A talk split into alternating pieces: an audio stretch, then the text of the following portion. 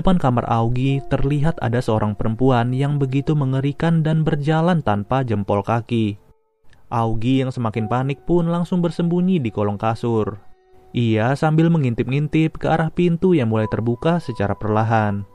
Tapi anehnya tidak ada seorang pun yang masuk melalui pintu itu. Augie yang merasa semuanya aman perlahan-lahan keluar dari kolong kasur. Saat ia sedang mengintip, tiba-tiba Augie ditarik ke kolong kasur oleh perempuan itu. Stella dan Ramon yang baru saja sampai tidak melihat lagi keberadaan Augie. Saat mereka menggeser kasur, yang terlihat hanyalah bekas cakaran Augie yang berada di lantai itu. Sampai pada akhirnya, mereka bertiga mencoba untuk membakar buku itu. Namun anehnya buku itu tidaklah hancur menjadi abu dan mereka saat itu juga menjadi kebingungan. Kemudian, mereka bertiga pergi ke sebuah kantor koran untuk mencari